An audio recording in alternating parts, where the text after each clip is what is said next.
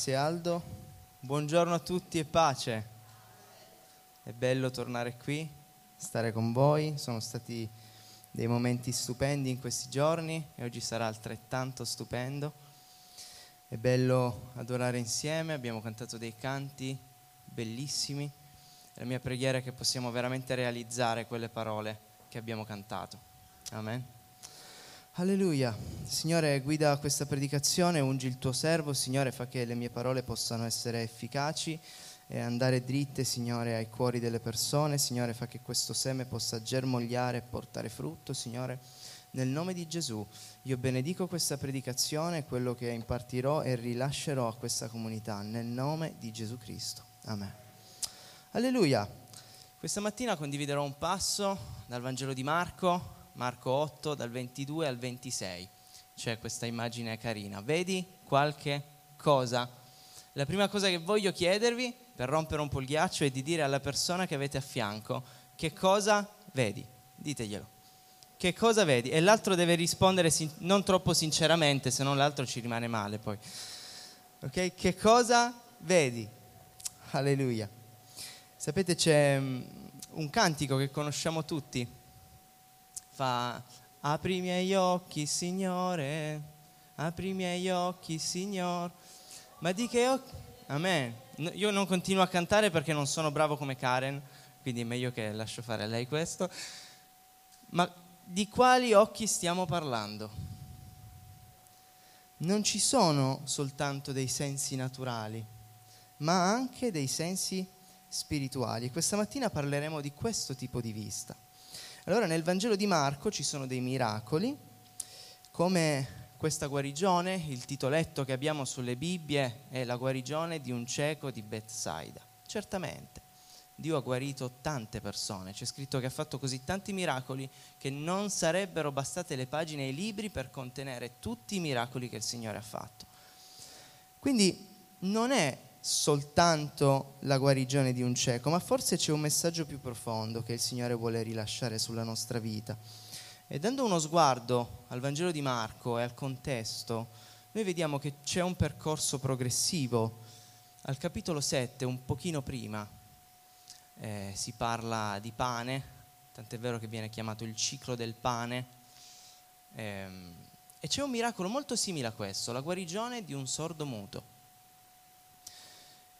e ha veramente dei paralleli con questo miracolo qua. Il Signore usa la saliva, il Signore fa delle cose che sono simili. Ecco che allora qua siamo all'apice del Vangelo di Marco, siamo esattamente a metà del Vangelo e a metà del Vangelo succede qualcosa di eh, straordinario. Succede qualcosa che noi dobbiamo veramente afferrare questa mattina e comprendere, perché attraverso questi miracoli il Signore ci vuole dire che dobbiamo aprire i nostri sensi spirituali, che sono l'udito, l'udito che non è questo, che sono l'ascolto, quindi la parola e la vista. Sono i tre sensi spirituali importanti che ogni credente deve in qualche maniera ecco, sviluppare e progredire. Altrimenti siamo fermi a metà del nostro percorso. E non andiamo avanti. allora, vediamo qualche versetto prima, dal versetto 15, sempre di, di questo capitolo. Amen. Grazie Marco per il tuo servizio preziosissimo. Egli li ammoniva dicendo, qui è Gesù che parla ai discepoli, i discepoli non capivano, e quindi dice guardatevi dal lievito dei farisei e dal lievito di Erode, ed essi si dicevano gli uni agli altri, è perché non abbiamo pane. Vedete, non avevano capito niente. avevano il pane vivente di fianco a loro su quella barca e loro continuavano a pensare di non avere pane. Ovviamente, versetto 17, Gesù se ne accorge e avrà detto in quel momento, mamma mia, ma chi me l'ha fatto fare? Ma perché li ho scelti? Forse li ho sopravvalutati. E in un certo senso fa così anche con noi. E allora Gesù se ne accorge e disse loro, perché state a discutere del non avere pane? Ecco, vedete, voi parlate di un senso naturale delle cose, voi pensate al lievito, pensate alla farina, ma dovete andare ad un livello più alto, dovete comprendere le cose spirituali. E allora non riflettete, non capite ancora, avete il cuore indurito. E al versetto 18, il cuore veramente di questo discorso, avete occhi, ma non vedete. Avete orecchi e non udite e non vi ricordate. Allora vediamo sordità e cecità. Sono le due guarigioni che l'Evangelista Marco ci vuole presentare, ci vuole portare a comprendere e facendoci anche immedesimare con i discepoli in questo, in questo percorso. E Gesù si, ci sta dicendo chiaramente che questa guarigione degli occhi non è soltanto una guarigione degli occhi ma è qualcosa di più. Allora entriamo nel testo di questa mattina, al versetto 22, lo voglio prima leggere tutto. Giunsero a Bethsaida, fu condotto a Gesù un cieco e lo pregarono che lo toccasse. Egli, preso il cieco per mano, lo condusse fuori dal villaggio. Gli sputò sugli occhi, pose le mani su di lui e gli domandò, titolo di questa mattina, vedi qualche cosa? Egli aprì gli occhi e disse, scorgo gli uomini perché li vedo come alberi che camminano. Poi Gesù gli mise di nuovo le mani sugli occhi ed egli guardò e fu guarito e vedeva ogni cosa chiaramente. Gesù lo rimandò a casa sua e gli disse non entrare neppure nel villaggio. Amen. È un brano molto breve, eh, però è pieno di azioni, ci sono 24 verbi e nel linguaggio semitico i verbi sono tutto, i verbi rappresentano l'azione. Gesù non spreca parole, mette sempre le parole giuste al momento giusto, ma soprattutto fa, è sempre in movimento. Il Vangelo di Marco ci presenta un Gesù che cammina, un Gesù che non si ferma mai, partiva di qua, andava di là, poi quando era lì ritornava da un'altra parte, sempre in movimento, passando, camminando. Il Vangelo non si ferma, non è qualcosa di statico, si muove sempre. E qui siamo a Bethsaida, che significa casa della pesca. E che cosa fa Gesù a casa della pesca? Pesca. pesca uomini vivi. Anzi no, pesca uomini morti e li porta alla vita. Amen. E quindi siamo in questo villaggio, eh, all'estremità del mare di Galilea, conoscevano benissimo Pietro perché lui veniva da lì, Filippo, anche Andrea, e mentre siamo lì gli fu condotto questa persona, questo cieco. E vediamo subito che qua ci sta già dicendo qualcosa l'Evangelista Marco. C'è sempre qualcuno che ci porta al Signore. E tutti noi, penso tutti noi, dobbiamo ringraziare Dio, certo, ma forse anche una terza persona che ci ha portato in chiesa, che ci ha condotti alla fede, che in qualche maniera quando noi eravamo ciechi, lui ci ha preso per la mano e ci ha portati. Allora vediamo subito che qualcuno ci conduce dal Signore, no? Perché lui è la verità, è l'unica via, verità e vita. Nel versetto 23, egli preso il cieco per la mano. Vedete, Gesù non parla, Gesù fa. E qual è la prima cosa che fa? Non è la guarigione. La prima cosa che il Signore fa è prenderci per la mano, stabilire un contatto con noi, entrare in una relazione con noi. E piano piano Gesù lo prende e dice lo conduce fuori dal villaggio. Alleluia, adesso parleremo anche di che cos'è questo villaggio eh, nel linguaggio neotestamentario. Però vorrei soffermarmi qui perché penso sia un punto molto importante. Se questo cieco rappresenta noi, noi che cosa ci lasceremmo fare?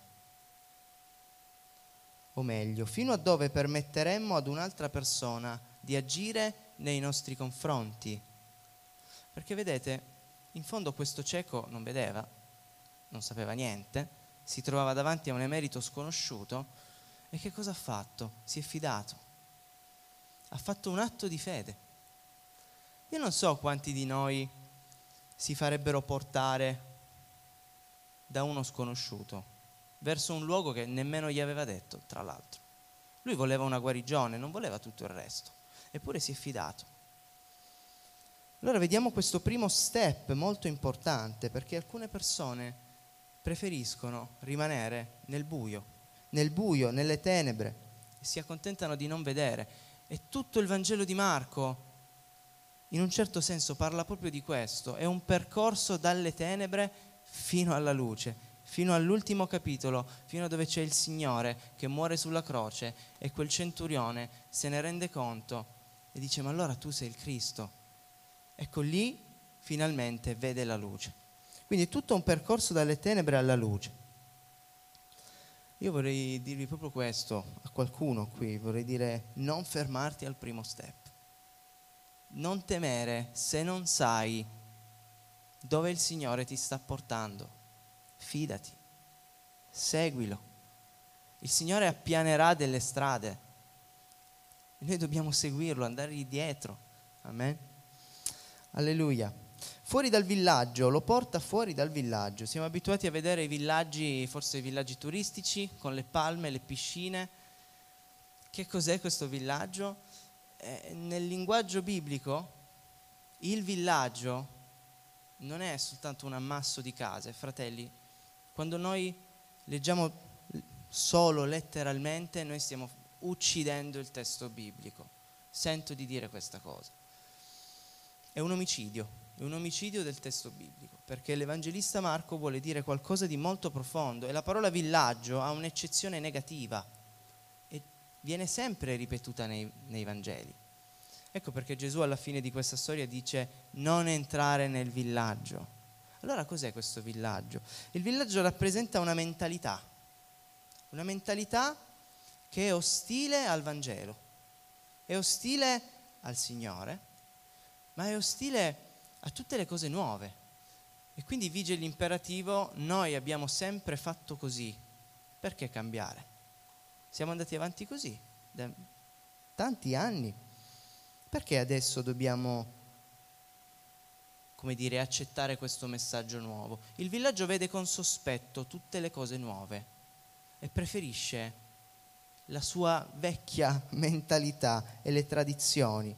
E quindi cosa succede nel villaggio? Che tu cresci, vivi in questo villaggio ed è inevitabile che questa mentalità ti condiziona e tu vivi condizionato, vivi condizionato da questa mentalità e anche magari da quello che gli altri pensano di te. Allora se vuoi che il Signore ti apra gli occhi, tu devi uscire da questo contesto che sta condizionando la tua vita. Ecco che allora,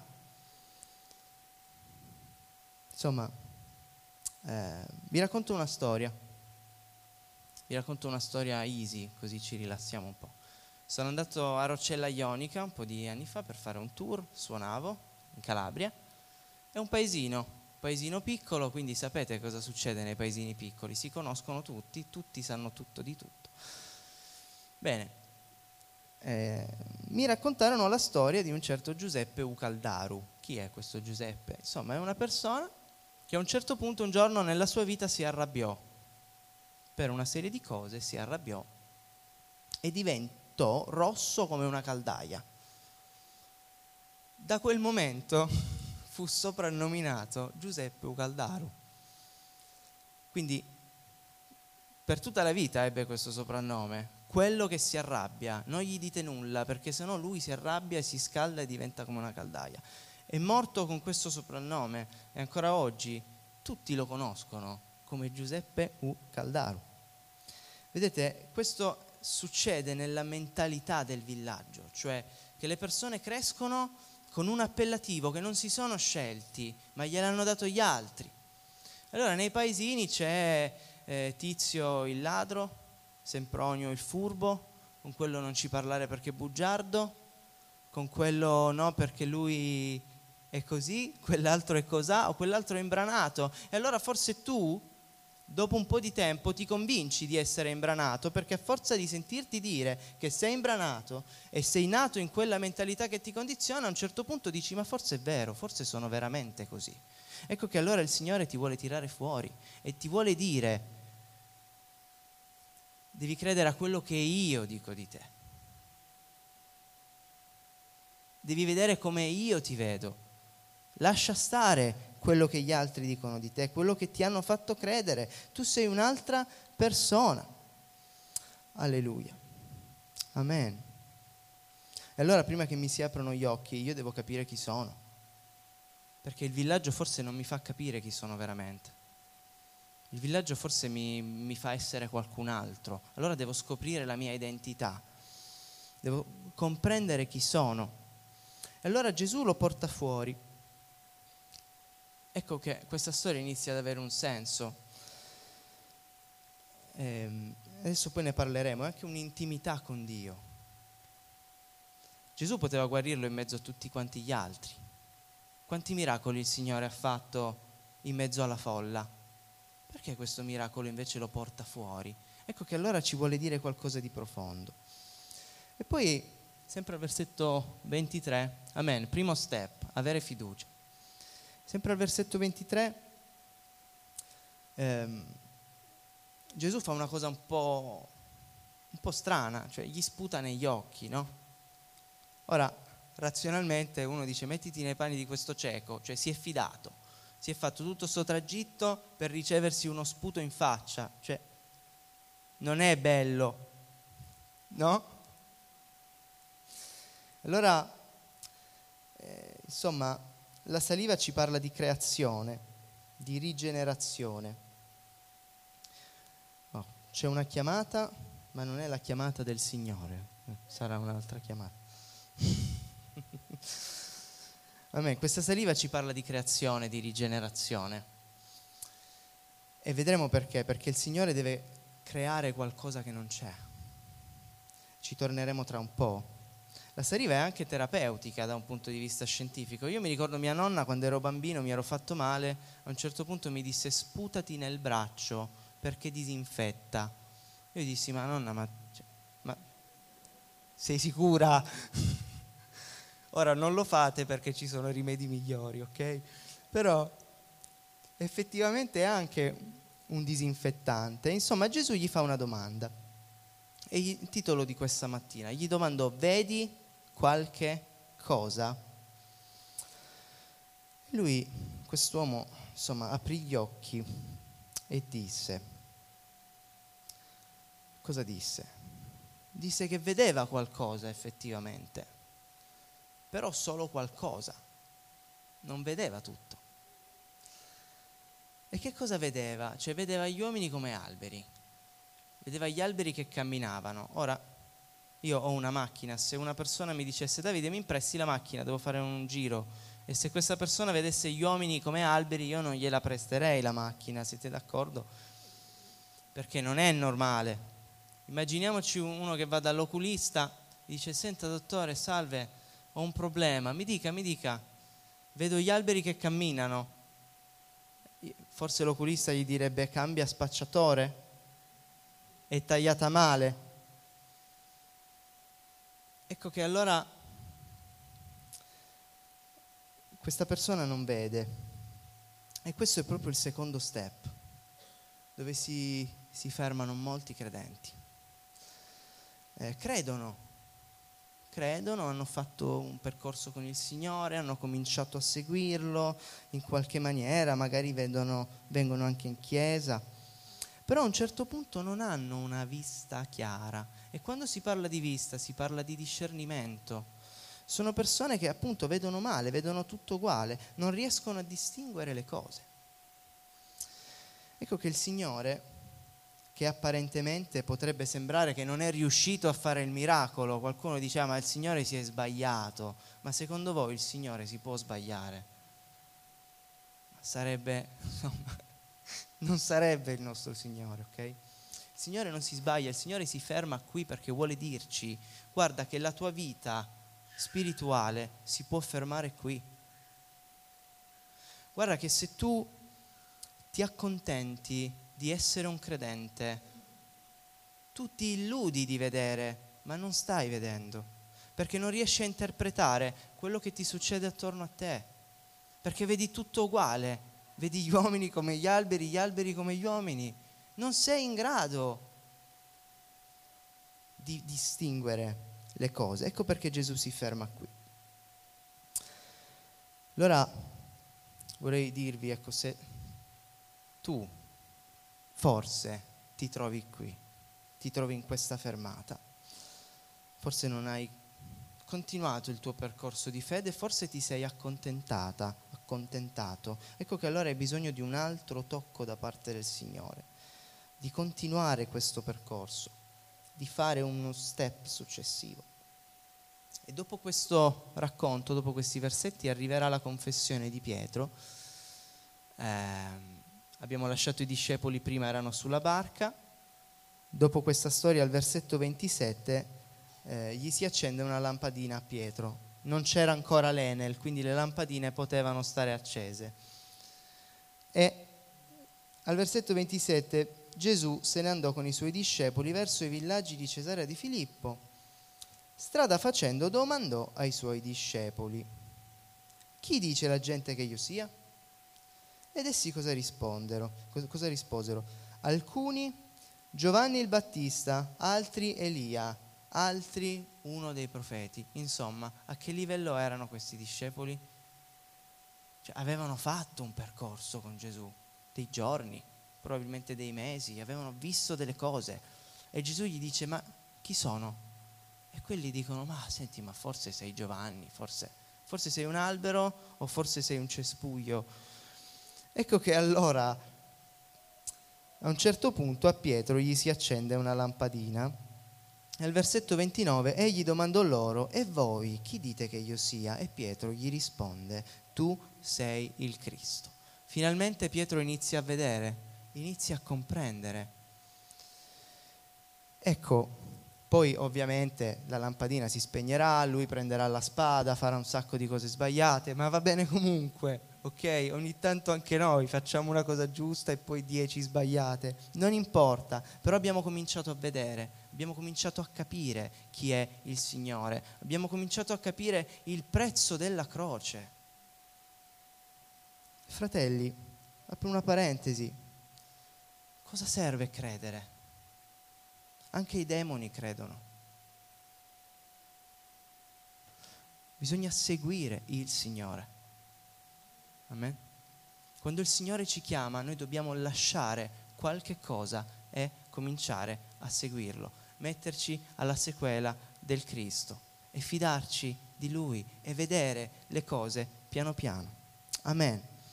Versetto 25, quest'uomo fu guarito, certo, Yahweh Rafa, colui che guarisce, l'Iddio è colui che guarisce, amen.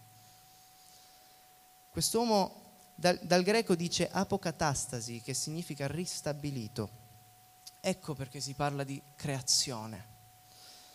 Il credente è una nuova creatura, amen? Dall'ebraico bara, che non è quella del funerale, ma bara vuol dire creatura interamente nuova. Ecco che il Signore crea qualcosa di nuovo nella nostra vita. E che cosa succede? Succede che ritorniamo in quel giardino dell'Eden, ritorniamo in quella condizione come era Adamo ed Eva. Loro potevano parlare con Dio, potevano vedere Dio, potevano toccare Dio, potevano sentire. Ecco che ritornano i sensi importanti, il sentire, il parlare, il vedere. Poi a un certo punto videro una mela forse Marlene, non lo so che mela era, ma deve essere stata bella allettante. La presero, la mangiarono, disubbidirono al Signore e la scrittura dice che improvvisamente gli si apersero gli occhi, in realtà gli si chiusero gli occhi, perché si videro nudi. La loro vista cambiò e si resero conto di essere diventati ciechi. Ecco che allora il Signore vuole fare un lavoro nella nostra vita, vuole ricreare quella condizione originale. Il Signore vuole che noi torniamo a vedere, a sentire, a parlare con Lui. Il cristiano deve ritornare in questa condizione. Ecco perché non basta solo credere, Cosa significa io sono credente ma non sono praticante? Ma che senso ha? Fa quasi sorridere. Ecco che quest'uomo fu guarito e vedeva chiaramente dal greco vedeva bene a distanza, riusciva a distinguere le cose vicine da quelle lontane. Gli alberi sono una cosa, gli uomini sono un'altra cosa e questo è il livello nella quale il Signore ci vuole portare, nessuno escluso. Il Signore vuole portarci a questo livello, fratelli e sorelle. Ecco che allora, andando verso la conclusione, l'ultimo versetto di questa di questo brano, vedete molto breve, però sono tutte azioni. Gesù lo rimandò a casa sua. E fa una cosa un po' particolare, appunto, non entrare nel villaggio. Eh, non, avrebbe, non ha molto senso. E poi gli dice anche in un'altra traduzione, la Diodati se non sbaglio, dice e non dirlo a nessuno e questo è il segreto messianico del Vangelo di Marco. In tutto il Vangelo di Marco trovate sempre non dirlo a nessuno, non ditelo a nessuno, non ditelo a nessuno. Perché? Perché sarà quel centurione alla fine che svelerà chi è il Signore e svelerà la sua identità. Per il momento non va ancora svelata l'identità di Gesù. Perché? Perché ancora non è stata capita. Ecco che allora non entrare nel villaggio, quest'uomo sarebbe tornato per forza nel villaggio, probabilmente abitava lì. E, ehm, e quindi lo rimanda a casa sua. Che cos'è la casa? La casa è l'immagine dell'intimità con Dio. Matteo 6, entra nella tua cameretta, nel segreto, prega. La casa è l'immagine dell'intimità, la domus ecclesia la Chiesa. Molto spesso quando noi vediamo le storie di Gesù nei Vangeli, Gesù faceva tutto nelle case, predicava nelle case, entrava nelle case, guariva nelle case. La casa a un certo punto è l'immagine della nostra missione. Il Signore ci manda nella casa e un giorno, dopo questa vita, andremo in un'altra casa. Ecco che allora significa proteggiti non puoi tornare nel villaggio perché ti lasceresti condizionare dagli altri. Forse non sei ancora abbastanza forte per poter andare nel villaggio. Forse devi prima stare a casa, consolidare il tuo percorso di fede. Forse devi andare in una chiesa, frequentare dei fratelli e delle sorelle per un po' di tempo, imparare a consolidare quello che hai visto e poi forse potrai affrontare il villaggio. Certo, il Signore ci chiama ad andare fuori ma non per farci condizionare. Siamo noi che dobbiamo condizionare gli altri, amen? Alleluia.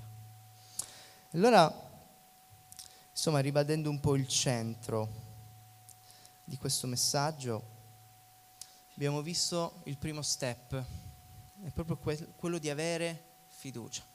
Abramo, lascia tutto, vai, e Abramo non è che si mette a discutere, no? Ma senti Signore, sai perché io oggi avrei un impegno, magari facciamo domani. Ma se, no, ma allora, sì, ti seguo, però prima spiegami dove mi porti.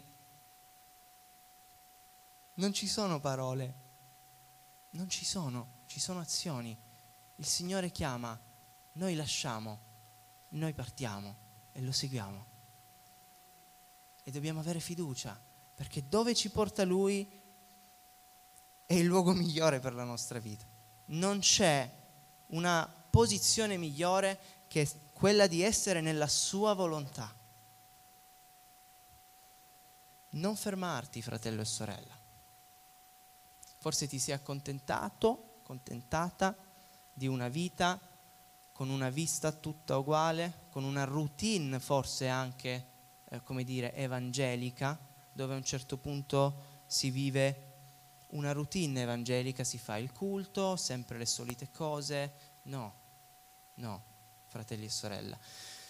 La vita del discepolo è una vita straordinaria, non è una vita di routine. È una vita dove il Signore ci porta a sperimentare quotidianamente delle grandi cose gloriose per Lui, con Lui. Allora non ci accontentiamo solo di credere solo di avere fatto un pezzettino. No, no, facciamoci ristabilire completamente. Alleluia. E la terza cosa, forse qualcuno questa mattina deve ritornare nella casa. Stai nella casa.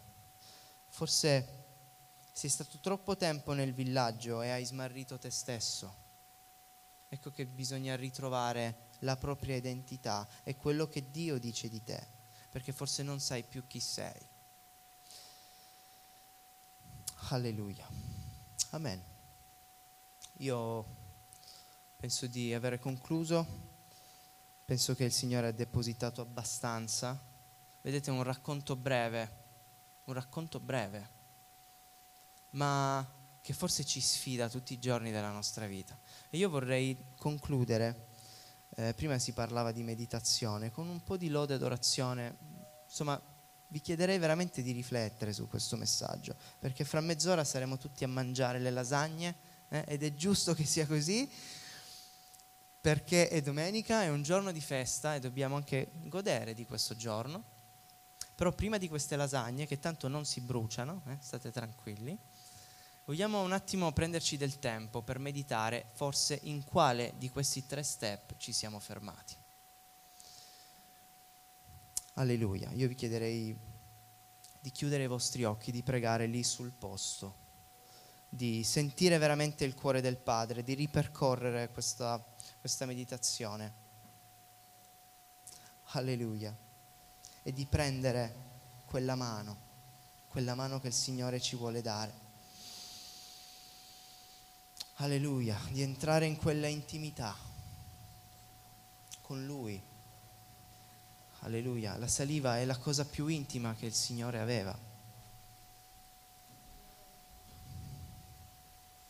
Grazie Signore. Siamo davanti a te. Parlaci Signore.